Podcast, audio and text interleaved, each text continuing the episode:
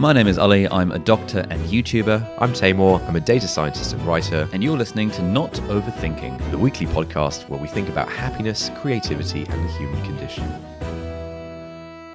Hello, everyone, and welcome back to another episode of Not Overthinking. It has been a while. Yeah, as they say in Japanese, "Hisashiburi dana." Love it. Uh, means it's been a while in Japanese. Thank you. so, how's your how's your uh, two months been? My two months. Yeah. When was the last time we did a pod? No, it's not been two months, mate. It's been like four weeks, I think. Four Okay. to five weeks. How's your month been? How has the month been, mate? Lots going on. Yeah, lots going on at work. Uh, we're all moving to a new flat on the weekend. It's quite cool. We're moving to a new flat. Yeah. Do you want to fill fill in the viewers?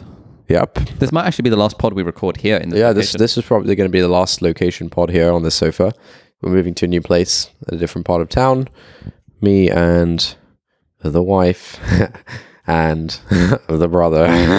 you know. It's a good thing you added that because we we don't want people to leave comments talking about how Yeah. Otherwise, that how would awful have- you are to your wife. would have, yeah, that would yeah, have been impressive. that's not allowed here. that would have been impressive. Um, Um, so we're moving yeah, to a new so place. the three of us are sticking together, a little How did, family. how did we decide to stick together? What was the rationale there? what was the process? Um, I feel like it just came up like randomly. Like we were all in St. Albans and we were talking about like all, all finding new places, and then someone was just like, "Wait, why don't we just stick together?" Or something. Yeah, I think I suggested it. Yeah. Did you? Yeah, because I was thinking like I was looking for we were we were sort of discussing what sort of budgets we're looking. Yeah, yeah. And I was looking for a place, and we were looking for a place for the business, and I was like, uh, do I want to be in? Do, do, do I want to get a place and have an extra two bedrooms for the business stuff? Hmm. And then I was like, wait a minute. If I've got some rent to pay, and the business does, and you guys do, Hmm. what if we clobber all three together? Yeah. and get an absolutely sick place, Yeah, pull it all together. pull it all together. Yeah, so I think that has been quite good. Yeah. Um, so yeah, we're moving on the weekend. What else has been going on?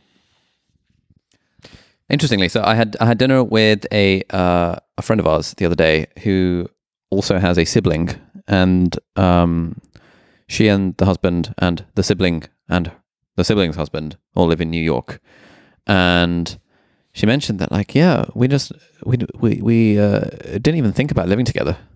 You know, they were all they were, they were all, were all, were Yeah. all living in broadly the same area of New York, and I was like, yeah, why not? That you know seems a bit weird. You know, you guys are siblings, you're Yeah, married. yeah. Why, why not live uh, why not live together? And she was like, in in fairness, you're doing the more weird thing. So I feel like you're the one who needs to justify why you're living with your brother and his wife. Oh, I see. Yeah, yeah, yeah. like it that, that is actively weird. and I was like, okay, fair enough. well, Yeah, I think like I can imagine. I mean, these friends are all like a few years into ma- being married and stuff Hmm. like that.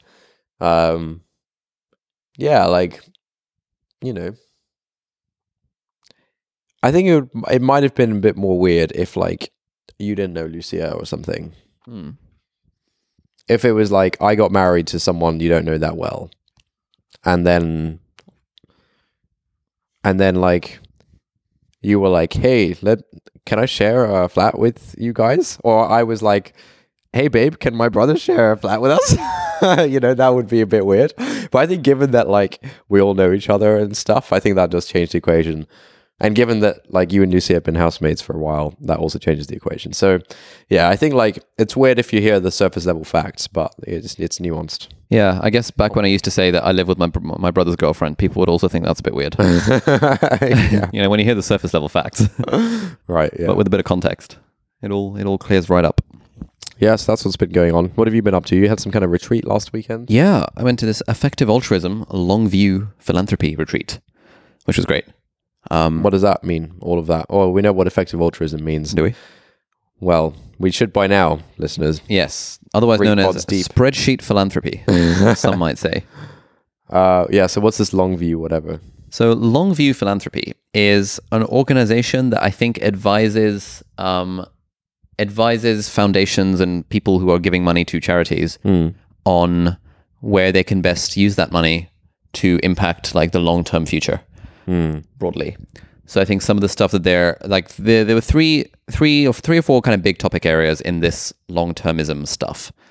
Um, broadly, long termism is the idea that we should take uh, we ought to take the we, we we we ought to consider the lives of people that are living in the future with some degree of worth. Um, and broadly broadly four topic areas that we talked a lot about on the retreat were number one, artificial intelligence and the risks of artificial general intelligence, otherwise known as AGI. Secondly, uh, nuclear, the risks of nuclear.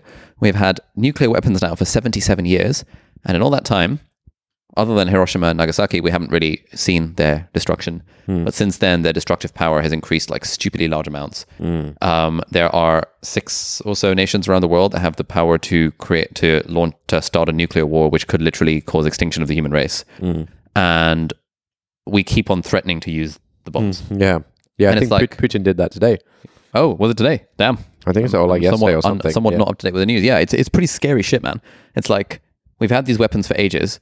We keep on threatening to use them, and like if this doesn't stop, eventually someone will use them. Hmm. And I'm listening to a book at the moment, which is which was on the recommendation of someone I met at the retreat who works in has been working in nuclear policy for like three decades. It's called The Bomb, and it's about like the history of nuclear. Oh, sick. weapons and warfare and stuff from like the 1960s onwards, and like what Awesome. happened with the Yeah. Cuban Cubans, what happened with in the Cold War, what happened with like Pakistan and India getting nuclear power, what happened with North Korea, and why what the hell was going on there. Yeah, And yeah. it's just an incredibly interesting story of like politics and bureaucracy and like the US Air Force versus the Navy versus the Army versus the Marines and all the sort of Mm. politics going on in between them that caused all of this stuff to turn to Yeah, end up in a nuclear arms race with the Soviets and the and the and the US. So nuclear is another big category where it's like shit. This is a serious thing which is generally under sort of somewhat neglected Hmm. by people. Um, so we've got AI, we've got nuclear, we have biosecurity, which is sort of engineered pandemics being Okay. like a potentially big area of threat, where as the technology for um, quote gain of function, so being able to engineer viruses and stuff, Yeah, yeah. gets better and cheaper and stuff over time. Yeah. Um, the risk that a random dude who would have otherwise been a school shooter deciding to create a bioweapon massively increases, uh, even outside of nation states doing that. Hmm. And number four, the number four was moral value lock-in, which is some stuff around like retaining. Okay, so wait, so what was Morals. the purpose of this retreat? It was basically to get about like somewhere somewhere between fifty and hundred uh, people together who are all somewhat related to who, who, who are either either working in philanthropy or working within like effective altruism stuff or who um, run foundations or deal with funding decisions Okay. or media people, which is why me and okay. a couple of other YouTubers were there and some journalist type people. Right. So it was, yeah, it was great vibes, like fantastic place. Wow, nice. Very inspiring. Whereabouts was it? It was in Ascot, which is near Yeah, I've Heathrow Airport. Ascot, Yeah. Yeah, I dropped Nani off at Heathrow and it was like, oh, it's gonna be a two hour drive, and it was like a fifteen minute drive. Oh, really? I was like Sounds so sick. fun. Um, Yeah. it was great. Hung out with our pal uh, William MacAskill while, Mm. while, while we were there. Yeah, just great vibes all, all around. Made some friends, made some contact. Are you more like uh, worried about the long term future now? I am more worried about the long term future now. Really? But I think uh, you know, it's like worry is a strong word, but I think I think there's also you know reasons to be optimistic, reasons to be cheerful Mm. because there's people working on this stuff, and it was it was genuinely. I think I think before getting getting into this stuff, thanks to our friend Lucia, um, I would have I would have regarded philanthropy with a bit of skepticism of like, hmm, what's what's really going on Yeah, here? what are they really up to? and I would have bought into the whole sort of oh the Gates Foundation is corrupt because really when they're trying to encourage agriculture it's because he's a landowner and it's like Okay, well you, oh you know clearly there's some ulterior motive at play here and like meeting people who are actually in charge of kind of billions of dollars of funding and stuff it's just like really nice and sincere and genuinely want to make the world a better place Yeah. and that like it really got that whole vi- Ah, okay, nice, yeah. wholesome nice vibes So through you're a bit less like cynical about the whole thing. Yeah. So that was good That's cool. and we're currently in the midst of a uh, batch podcast recording week for the mean? deep dive podcast What's a batch week? So I did Just four four interviews on Monday, three yesterday, two today. Wow. Yeah, no, it's been solid. Has it, is that like fun. fun? Do you not like lose the energy or whatever? Or No, it's actually just really fun. It's, it's really fun. Um, yeah, I think even like like three in a day, it's like having breakfast, lunch, and dinner with someone. Hmm. Where I'm not doing much of the talking, I'm letting them talk, and I'm just asking the questions I'm interested in. Mm. So it was sick. Um, I think made a few new friends as well that I'm trying to be more like intentional about keeping in touch with and stuff. Yeah, yeah. yeah just great vibes all around, mate. Mate, nice one. Yeah, Sounds like you've been having a blast. I'm- not yeah, not feeling- recording, not overthinking. absolutely. Feeling very content. Sick. Yeah. How are you feeling broadly? Content levels, contentment levels. I think there's one to two work things that currently are perturbing my inner state. Oh. But they'll be sorted out by the end of the week. What what genre of thing are they? Oh, just like a kind of high stakes thing going on, and yeah, just gotta gotta do it. Just gotta yeah, Mm. bite the bullet, pull pull the trigger, Excellent. pull the plug. Pull the plug. No, I don't know what the connotation is. pull the plug. Pull the plug in- implies firing someone or Oh, cancelling a project. No, no, there's no plug pulling. There, there's, There's no no trigger pulling. there's There's no pulling of the plug. There's no, there's no plugs being pulled. So yeah, you know, just some uh, pretty pretty standard work stuff. Um, yeah, but this week I've had, I've had to. I said this morning and yesterday morning I had like breakfast. I feel like breakfast meetings with people, where, yeah, it's it's like work adjacent. Yeah, I'd say like work adjacent breakfast meetings are a great way to start the day Hmm. because it like Gets you out of it's- bed. It's it's yeah, it gets you out of bed. It's like fun. It's it's usually energizing hanging out with someone, and it's work adjacent. So like it's fun, but also like it's getting you more motivated to like do work somehow. Hmm. yeah, To continue the capitalist machine. yeah, exactly. Whereas I think if like for example, a, like a pure social breakfast, I think it would be fun. It would maybe be energizing and just on a social level. But it, you know, once like an hour is up, it'd be like, oh damn, I wish I could continue hanging out with my mate. Whereas I, I think with a work adjacent breakfast, it's like you know, once the hour is up, like you both know you want to kind of start the work day, and you've been talking about work adjacent things and maybe even work things, and so you're like pumped about it. So it's actually it's great. If one were to be a fly on the wall for one of these, con- like, like what does an archetypal breakfast work adjacent conversation look like? Yeah, so this morning I met another founder who uh, is a yeah is in in town from Spain for a few days. Um, they, their their product is also like a data type of product. Um, they're a causal user, and so yeah, they kind of just hit me up, and yeah, just kind of hearing hearing the story, seeing a demo of their product, just yeah, just like talking shop basically. Yesterday, I met a guy who was a previous colleague back when I had a real job, and we've kind of stayed in touch. And now he's actually joined a company that I used to work at, and yeah, just yeah, just like these kinds of things where it's like, oh, cool, yeah, how do you know this person? You know, how do you get connected? You hear, hear about their experience with this other thing, and then like shout about like what's going on at your company, and like yeah, just like shoot, yeah, shoot the shit. It's great. Yeah, fair play. Yeah. Um, you had some Twitter drama to share. Oh yeah. Maybe what, Basically. what's going on? yeah. So We should, we should we should have a segment in the podcast when when we start doing it with more regularity of like uh, current affairs, current affairs. but through Twitter.com. like what what's new in the meme dealership? what are people memeing sphere? about? Yeah. yeah, So basically, what seems to have gone down in the past couple of days is that Adam Adam Levine, He found who- the singer of Maroon Five. yeah, the lead singer of Maroon Five, um, he, uh, some tw- some Instagram, uh, a, a, a woman came out and did a TikTok video about ha- about like DMs that Adam Levine had sent her. I think I think she's like uh she's some kind of model maybe something something to that effect. I don't know exactly how it unfolded, but basically Oh yeah, I think she like she privately shared some like she probably showed like some trusted friends like oh hey you like you wouldn't believe who's sliding into my DMs and then one of her friends sold sold that knowledge to the tabloids. And so then she basically like came out and was like look all right look it's basically already out there. Here's the sitch here are the DMs this is what like yeah this was the situation etc this Wait, so, feel about so it Adam Levine is is messaging random models on Instagram. Like what's yeah what- I don't know how is- long ago this was What is bad about this?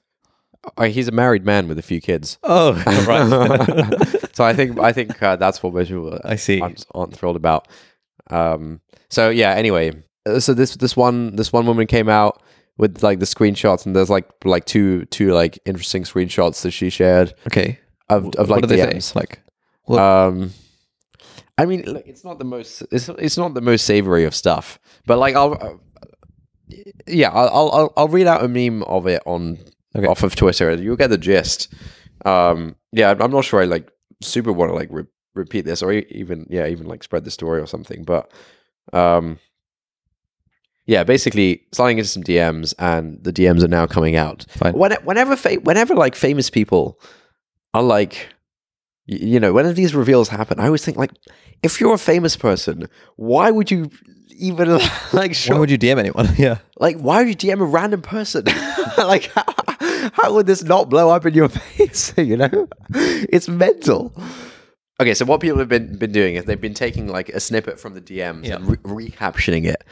Um, Okay, you know, fine. recapturing it. All right. So this DM says this is, this is like two messages. It says, it, "It is truly unreal how effing hot you are." Next message, like it blows my mind. Okay, so that's Okay. the DM. So that's a DM that Adam Levine said to Said to send to some- random some woman. Okay. some some like and that's not fake. babe on Instagram. Um, that's not fake. Okay. And now someone has captioned this. It, it is truly unreal how effing hot you are. Like, blah, blah. someone captioned this: Goldilocks trying the first bowl of porridge. yeah, it's just pretty funny. It's just you know the uh, the juxtaposition and all that. You know, blah blah blah. Anyway, that was that was kind of a funny thing I wanted to share. Um, No. Have you got any more memes that are like this? Or yeah, are they somewhat unsavory? I don't know how I feel about even like talking about this Hmm. story on, on on the pod. I don't. Yeah, it's not to be shared. You know, you know, for the wife and the kids. Again, this is like this is not a good situation for basically everyone involved. isn't isn't your Instagram account being a meme dealer? it is, but like it's mostly tweets. Yeah, I think like I think this kind of stuff. Like, look, it's entertaining, but yeah, I don't know. I feel a bit weird about like sharing this. Oh, okay. So you would have drawn the line about sharing memes about like Matt Hancock back when that was a thing. Maybe. Yeah, I, I'm not sure how I would have felt about that. What about the Queen? Yeah. Oh, yeah. The queen. Yeah, the queen passed away uh, in the past few weeks, didn't she? She did. Yeah. Is the queue still a thing, or have they closed the queue now? Who knows? Yeah, I was surprised at how upset I was about it. I Mm, thought I, same, wouldn't- I yeah. thought I wouldn't really care. I had a little cry about it on the evening. Oh, nice. Yeah, I wish I'd gone and like gone to Buckingham Palace that evening. Just stayed in, had a had a chill one, watched the live stream, and watched Lost. But I wish I'd like gone out there and like been part of the people. You know? Hmm. Yeah. Feels like a once in a lifetime. Yeah, exactly. So yeah, I was actually pretty gutted about that. Um, yeah, with regards to memes about the Queen, I think on the day. Look, I've definitely liked one or two things. Okay, Likes over, are over the not past two endorsements. weeks. Over the past two weeks, You've you've liked one or two things. yes. So that's things that Twitter. so things that you have felt sufficiently uh, like is socially acceptable to like. Look, I found lots of things funny. I haven't liked them. Okay. and actually, someone, Good. someone, someone did a really funny tweet. Like, I think the evening of, like the evening it happened, someone tweeted, "Lord, please forgive me for the tweets I'm about to like in the next couple of days or something." um, there were Yeah. look. There's been funny jokes about it. There have been funny jokes about it, um, for sure. Um, but yeah, I was pretty gutted about it actually. Yeah. Anyway, look, we better get to the meat of the Yeah. pod. What is it? What, what are we talking last about time we were going through some highlights from the rise and triumph of the modern self. Were we? I was, think, I was thinking today we can continue that. feels like s- such a long time ago. Yeah. Um, Okay, can you remind me what is the thesis of the rise and triumph of the modern self? Oh no, in fact, don't remind me. I, I, I seem to remember we took a whole episode just to discuss the preface or the foreword or something like that. No, that was just a dinner we had with some other people. Where Oh, was it? Reading out Oh, I'll highlight, yeah. I'll highlight from another book. um, yeah, the the goal of the book, he basically makes this point of like, look, the narratives are at a point where if someone says, "I'm a man trapped in a woman's body," this is a this is a thing that makes sense to people. This is a thing that people support. This is a thing that people like, you know, promote, whatever it might be. And And rightly so. and even like 10 years even like 20 years ago like 10, 10 to 20 years ago maybe even like 5 to 10 years ago like the mainstream public's view on these things would have been very different. And if you go back like two generations if you go back to this guy's granddad he he thinks like my granddad would not understand that like this statement just wouldn't make sense to my granddad. And so like how have how has culture evolved so rapidly um, that we can a like people today hold like very different viewpoints on quite big, quite like big, like far uh, things with quite big, far-reaching implications. People today hold very, very different viewpoints than they would have held like five to ten to twenty years ago. It's a very rapid cultural shift, and how, and you know, what how has the psyche evolved from like our generation well fr- from our like grandparents generation to our generation where there is just a massive rift in terms of like how we view our how we view like selfhood and identity and things like this. All right? So that was kind of what we're talking about. Um and so i think where we ended things last time is that like we i think we we kind of touched on this idea that um we're now in the era of psychological man. There's a lot of inner psychologizing of like you know how you know what is my how am i feeling? Like Feelings of facts. Yeah feelings of facts kinds of vibes and and like this is like this is how this is how our minds operate Yeah. like, and you can commit Right. a crime against someone by kind of hurting their sense of self. yeah like sense of self is you know, the sense of self comes from within, and like, um, you know, true authenticity comes purely from within, and outside forces that like that you know might sort of, um, you know, not support that, or like outside forces that might con- you know outside views that might like contradict this like internally generated sense of self um are like you know bad basically. Like how you know that, that that's kind of what we mean by psychological man. Um and so uh right. So let's let's get let's get the highlights. So yeah just I just to add like one more summary thing. His his his whole the whole thing about the book is like look this uh the seeds the seeds and like all the groundwork had been laid over the past 200 years that allowed this like rapid shift of the past 20 years to happen. It's not like it just like sprouted overnight like 20 years ago or whatever. Like the groundwork had been being laid for a very long time. Uh okay cool. Okay so he talks about you know he, he kind of talks about like various like philosophers and thinkers and psychology you know all the various like intellectual contributions that led to where we are. Um Okay, so he um, he makes a link to a guy called Hegel, German philosopher, 19th century. Um, one of like the core points that that Hegel makes is that a human being is most self-conscious when she knows that other people are acknowledging her as a self-conscious being. You know, you, So he's self conscious as in conscious of the self, or like self conscious as in sort of the anxious seat definition? Not so much the anxiety, no, not so much the anxiety definition, but just like the the awareness that other people are like perceiving you. Okay. like we we pay more attention to who we are who we are and like our identity and how we view ourselves when we know that other people are perceiving us in some way and so other other uh, Okay. and other other people acknowledging us as like self-conscious beings so um here's a here's kind of a, an example they give so children often play improvised team sports in the schoolyard during recess Typically, team captains, normally a couple of the stronger leadership types in the playground pecking order, taking in turns to select players for their team. The moment of being selected often gives the one chosen a thrill, a feeling of excitement, of a satisfaction, and perhaps more negatively, of superiority relative to those who have not yet been picked. That is a moment of being recognized, of being acknowledged as valuable by another, and crucially, of knowing oneself that one, uh, knowing oneself that one has been so acknowledged. Um, one imagines that this experience is somewhat different from that of, say, a Jack Russell Terrier whose master comes home after work and calls him to sit on his lap. So, like, this idea of like acknowledgement from the outside world and this feeling of being acknowledged, recognized, valued, or whatever, he's basically just using this like playground example as like, hey, this is like quintessentially what this feeling is. It's like you're on the playground and you're picked on the team before someone else. You're being acknowledged, valued, you know, etc. Um, and like this is different to like a dog whose like master like calls him to sit down or whatever. Like the dog might be happy. Like he says, the, the Jack Russell may well, well be thrilled by the return of his master and by the fact that he's been acknowledged or recognized in this way. But unlike the child picked for the playground team, he will lack the self consciousness necessary to reflect on the fact that he has been acknowledged. Okay. Okay. Cool. Um, That sounds pretty reasonable. yeah. So this is what Hegel said.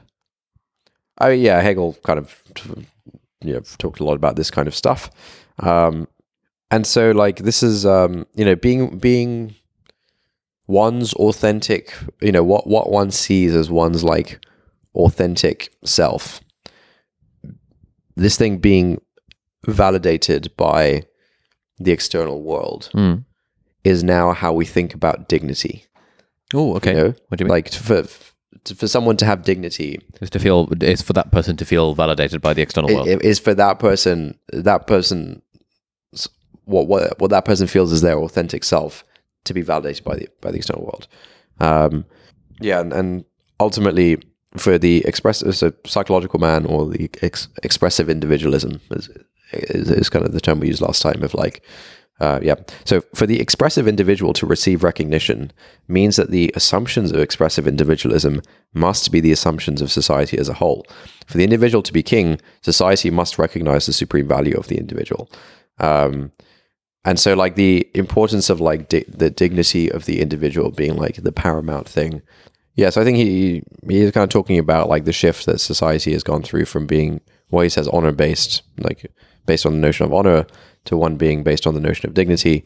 And in like the honor based society, there is some like normative social hierarchy that everyone agrees on. Even if you even if you're not high up on it, like you still like there is a normative social hierarchy. Um, now we don't really have a normative social hierarchy.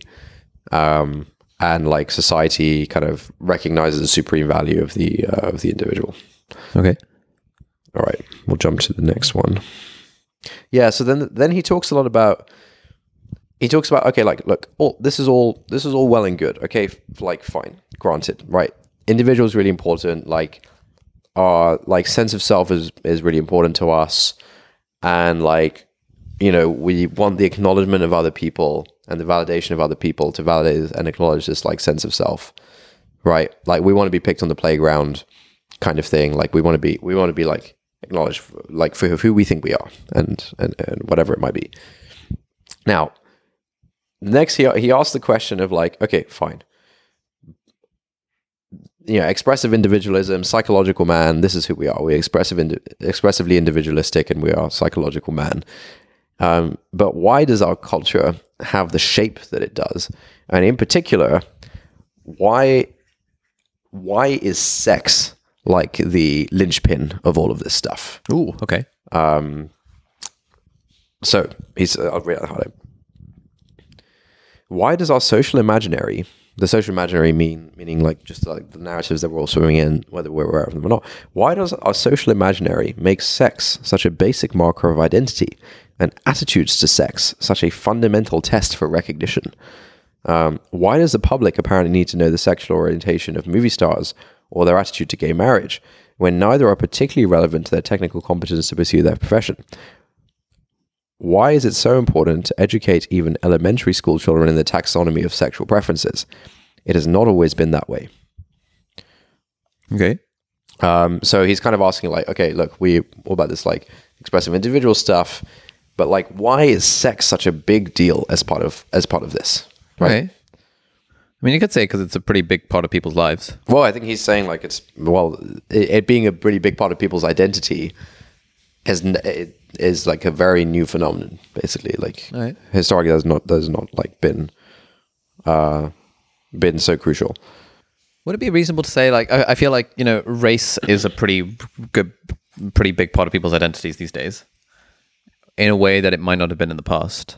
But as society recognizes the oppression that has been done to and continues to be done to certain minorities, for Yeah. example, on race race grounds or on sexual orientation grounds or on gender or sex grounds, um, then those things feel like yeah more more of a badge of identity like for example if you went to pakistan most people probably wouldn't have muslim as part of their identity like or Yeah, yeah, be, be particularly like kind of peddling of that because everyone is muslim broadly. Mm. Yeah. if you have christian as in pakistan then you know that would be a clear part of your identity. Yeah, yeah. but a lot of people when moving to the uk now they're like oh I, I need to hold even stronger to this identity because i am a minority in this space. Right, yeah, i'm feeling some sense of oppression potentially. Therefore i am i am muslim. Like it's a core part of who i am. I'm pakistani etc etc um was is it could that could that be a reasonable explanation as to why sex and sexual orientation or s- sexual orientation and gender identity and stuff are now coming to the forefront because we are recognizing that oh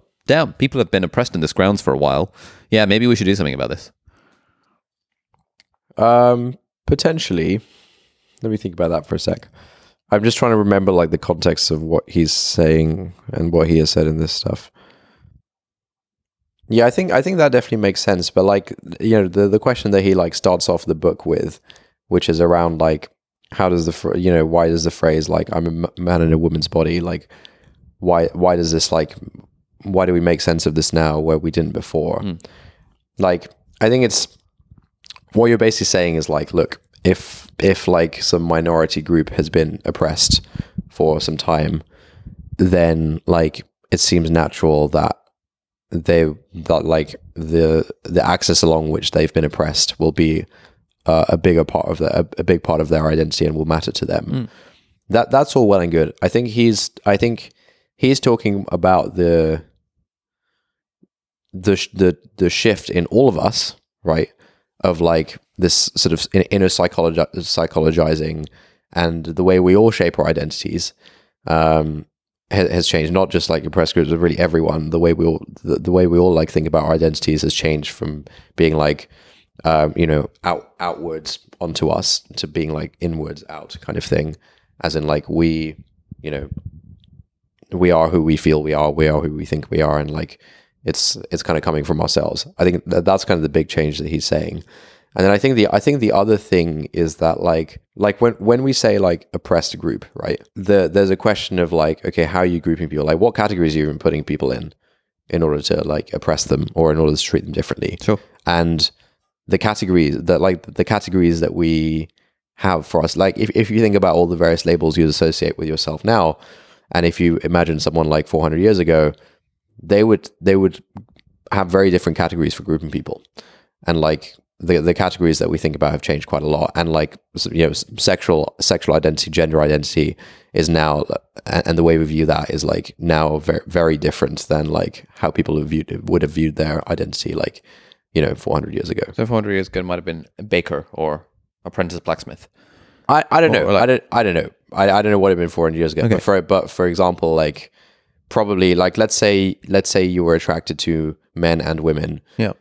Probably th- probably like the idea of like I am bisexual and this is like a really core part of who I am and this is like yeah the, probably the way you would have viewed that viewed that your thoughts and feelings about that would have been quite different than today because like the the sort of sexual identity and gender identity component is like we we think about that in a very different way. Okay. This, this is a book I've been like I've probably read like five percent of it, and I've been meaning to get through it. It's a book called After Virtue by a guy called Alasdair MacIntyre. This is apparently this book is like apparently like the biggest deal in moral philosophy in like the last hundred years or something. Oh, okay. Um, it's about this idea of emotivism.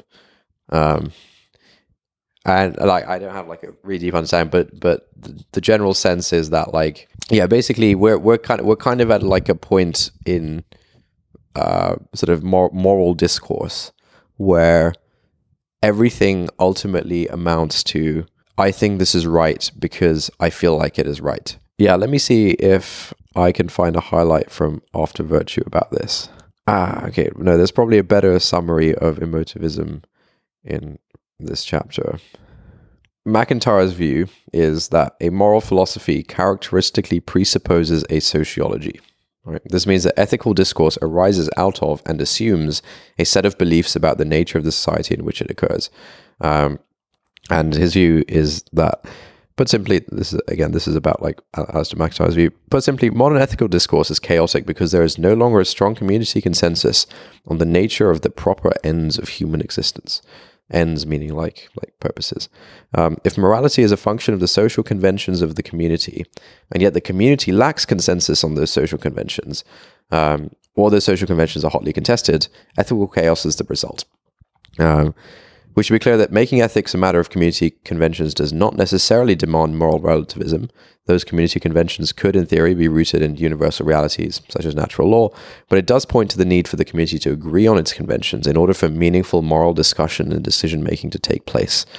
Um, and then MacIntyre, if, as MacIntyre claims, every set of moral values presupposes a set of social assumptions, then what are the major social assumptions that he sees as dominant in the West? The key one for MacIntyre is what he calls emotivism. And I think like in in his book After Virtue, like he basically makes this claim that like like we are in a emotivist society, right? And and he defines it as follows: Emotivism is the doctrine. that It's quite quite like a quite like a bold claim. Um, like it would be surprising for someone to hear this.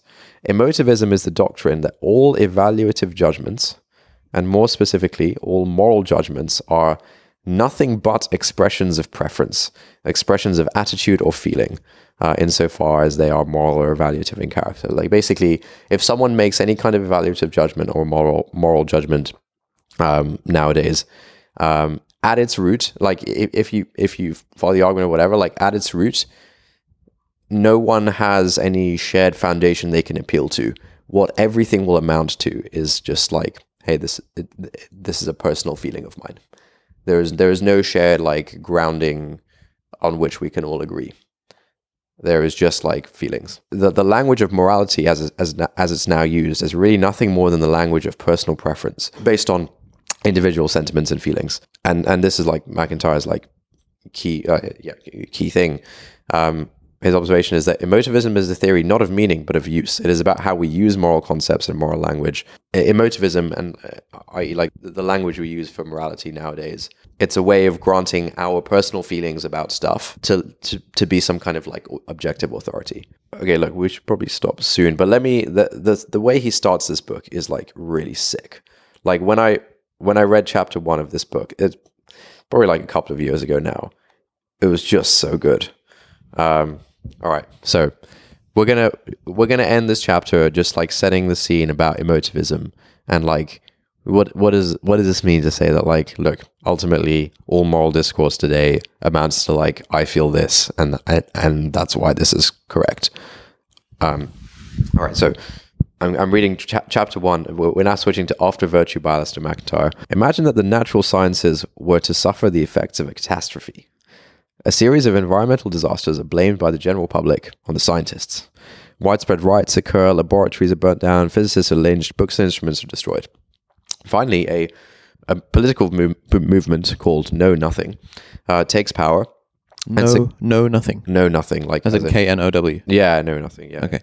Finally, a, politi- a, a know nothing political movement takes power and successfully abolishes science teaching in schools and universities, imprisoning and executing the remaining scientists. Um, they're trying to do away with science. They're not happy with science.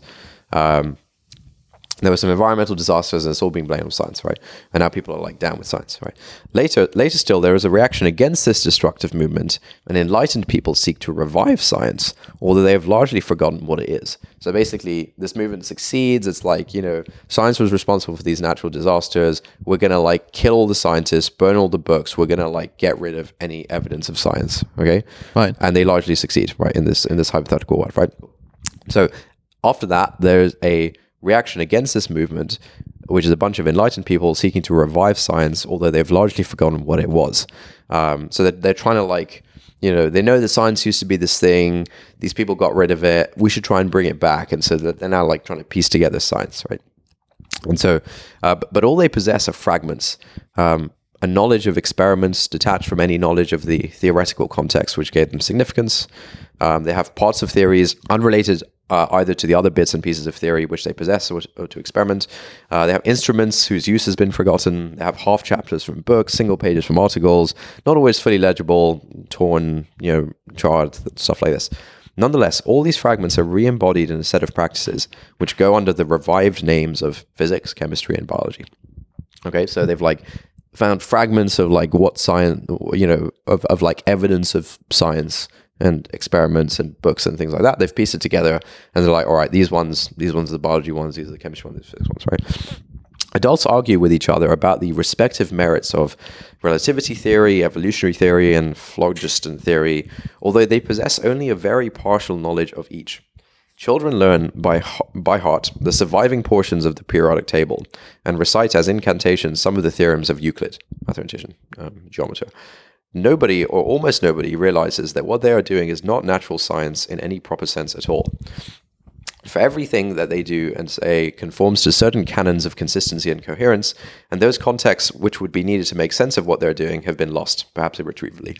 So they're kind of like, they're, um, yeah, they're kind of like doing these things involving scientific artifacts, um, but they're not like doing science in any proper sense of the word right?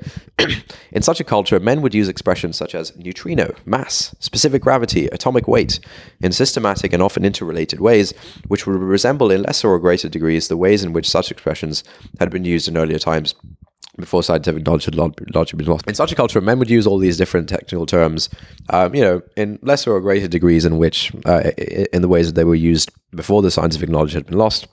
Um, but many of the beliefs presupposed by the use of these expressions would have been lost, and there would appear to be an element of arbitrariness and even of choice in their application, which would appear very surprising to us. Um, so, like, you know, they might be using the term like neutrino uh, without really understanding, like, what this the concept of neutrino depends on like you know what like etc what would appear to be rival and competing premises for which no further argument could be given would abound. Yeah there, there'll be lots of like competing premises where like you can't really get into a reasonable or productive discussion or argument about it. It's just like this is my premise this is your premise. Can't do anything about it. Can I just say something? what You gesticulating with the microphone is Oh, yeah. very, very strange to listen to when people are listening to okay on fine, audio. fine fine yeah, yeah I would do Please uh, attempt to be a little bit more static with the microphone. Um, I'll carry on reading. Um, subjectivist theories of science would appear and would be criticized by those who held that the notion of truth embodied in what they took to be science was incompatible with subjectivism. You know, some people would say, like, you know, the science stuff is subjective. Um, other people would be like, no, science is like, you know, the subjectivism is not compatible with science. Like, science is about like objective truth, you know, whatever. This imaginary possible world is very like one that some science fiction writers have constructed. We may describe it as a world in which the language of natural science, or parts of it at least, continues to be used, but is in a grave state of disorder. We may notice that if in this imaginary world analytical philosophy were to flourish, it would never reveal the fact of this disorder. Um, for the techniques of analytics, yeah, this is quite important to us. Um, if ana- if if we were in this world, this like this like post science re- science revival world where like we've we've like lost most of what we know about science and we've pieced together other fragments and now we're like trying to trying to like do science. Now he says in this world we if in this imaginary world analytical philosophy were to flourish it would never reveal the fact of this disorder. For the techniques of analytical philosophy are essentially descriptive and descriptive of the language of the present at that the analytical philosopher would be able to elucidate the conceptual structures of what was taken to be scientific thinking and discourse in the imaginary world in precisely the way that he elucidates the conceptual structures of natural science as it is. You know, we're in this world. We've lo- we've lost the true like roots, the true foundations, the you know the tr- the true substance of like all this science type stuff. We don't know that we've lost it because it's been lost. We have fragments of it that we we've now pieced together. The point he's making is that like if you were like uh, a, genius philosopher in this world, because of like what we have access to, you know, in like a- analytic philosophy, you wouldn't actually, there, there would be no way for you to reach the conclusion that actually there was this real world of science beforehand. We now have the fragments because all you can look at is the fragments. There's no way to arrive at the conclusion that actually like the, with the meat of this, we- we've actually lost the meat of this stuff and we've, you know, th- this isn't, this is, this isn't real. Um, he says, nor again would phenomenology or existentialism be, be able to discern anything wrong. All the structures of intentionality would be what they are now. The task of supplying an epistemological basis for these false simulacra of natural science would not differ in phenomenological terms from the task as it is presently envisaged. I don't really know what phenomenology. I have no idea what that sentence Yeah. meant. Um, okay, but basically, I think you get. I think a lot of this shit is going way over my head. okay I, th- I think you get the general concept which is like look we had we had this like we had the world in which like we know how to do science Fine. we know how to run experiments we know the point of this stuff like Okay. we're, trying to, we're trying to like learn more about the natural world right that that world was there Now we've just got like scraps and tatters and fragments and stuff. now we've got like a Bunsen burner here. We've got a few pages from some book there. We've got some like insight in some like diction science dictionary, and we're like trying to piece together like what science is, okay. And like we think we're doing it, and like we you know Because we're using the right words. because we're using scientific words and things like that, and like you know we we've kind of grouped things in the right groupings of like oh these are race biology whatever right. Okay. Um, if all you can do is analyze the pieces in front of you, Yep. you never reach the conclusion That they were once part of a bigger whole. that they were once part of a bigger whole and that like your arrangement of the pieces does it you know, actually doesn't really make any sense or something. Fine. And so now now he's saying what is the point of constructing this imaginary world inhabited by fictitious pseudoscientists and real genuine philosophy? The uh, this is a key highlight from this book. The hypothesis which I wish to advance is that in the actual world which we inhabit today, the language of morality is in the same state of grave disorder as the language of natural science was in the imaginary world. What we possess, if this view is true, are the fragments of a conceptual scheme, parts, parts which now lack those contexts from which their significance derived. We possess indeed simulacra uh, of morality. We continue to use many of the key expressions, but we have very largely, if not entirely, lost our comprehension, both theoretical and practical, or, of uh, of morality. So he's basically setting up this kind of world of like, you know, imagine like science got destroyed and we had like fragments and words remaining, and then we were like going about. So you're saying that like similarly, morality as a concept has been the the language of morality that we use today is like he he feels like he, he's saying is at a is at a similar point okay. where Where I can say like incest is bad because uh, mm, and I've got some like words that I can string together, but really back in the day in hypothetical world, there would have been a whole like foundational basis for why incest is bad. I, I think so something like that. I I, have, I haven't got to the end of the book, but the point the point he he makes in the book That's a, that like that's a good way of saying you've read five percent of it. huh? That's a good way of saying you've read five percent of the book. I did say I read five percent of the book. But you just said I haven't gotten to the end of the book. Oh right, yeah, yeah, yeah. like it's uh, it's very generous of you.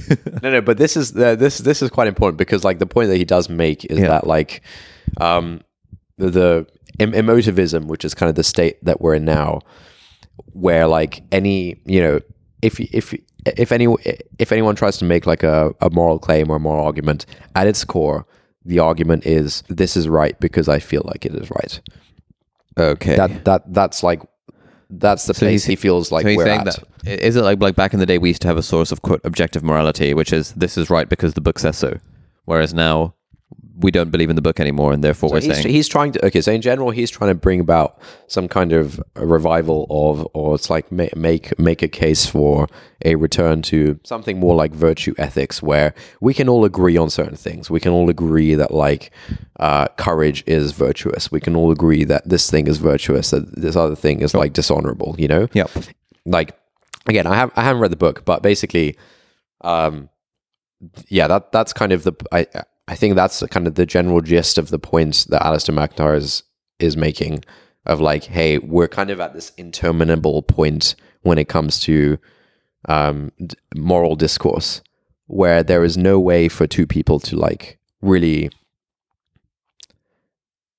yeah you just have a bunch of people with competing premises and there's no way to like dig down and like te- tease them apart or like say why one is actually right and one is actually wrong this kind of stuff um anyway so just to kind of jump back before we end um yeah i thought this i thought this was like a i thought it was like a really profound like setup to the book of like presenting this imaginary world and getting you to kind of understand like oh yeah yeah that's pretty that's pretty weird and he's like boom you're in the world bitch kind, of, kind, kind of thing Love it.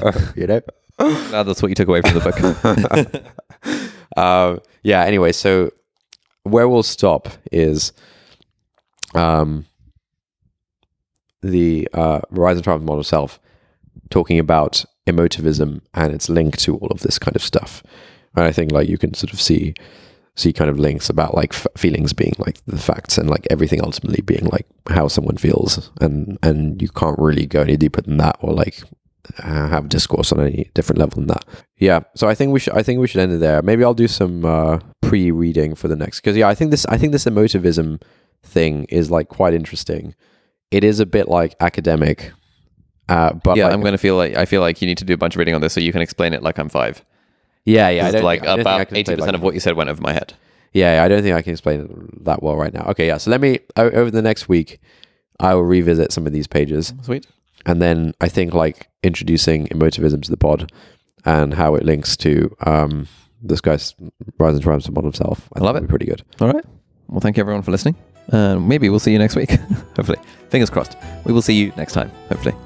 That's it for this week. Thank you for listening. If you like this episode, please leave us a review on Apple Podcasts or on the Apple Podcast website if you're not using an iPhone. There's a link in the show notes. If you've got any thoughts on this episode or any ideas for new podcast topics, we'd love to get an audio message from you with your conundrum, question, or just anything that we could discuss. Yeah, if you're up for having your voice played on the podcast and your question being the springboard for our discussion, email us an audio file MP3 or voice note to hi at notoverthinking.com. If you've got thoughts but you'd rather not have your voice played publicly, that's fine as well. Tweet or DM us at noverthinking on Twitter, please. Thanks again for listening, and we'll see you next time.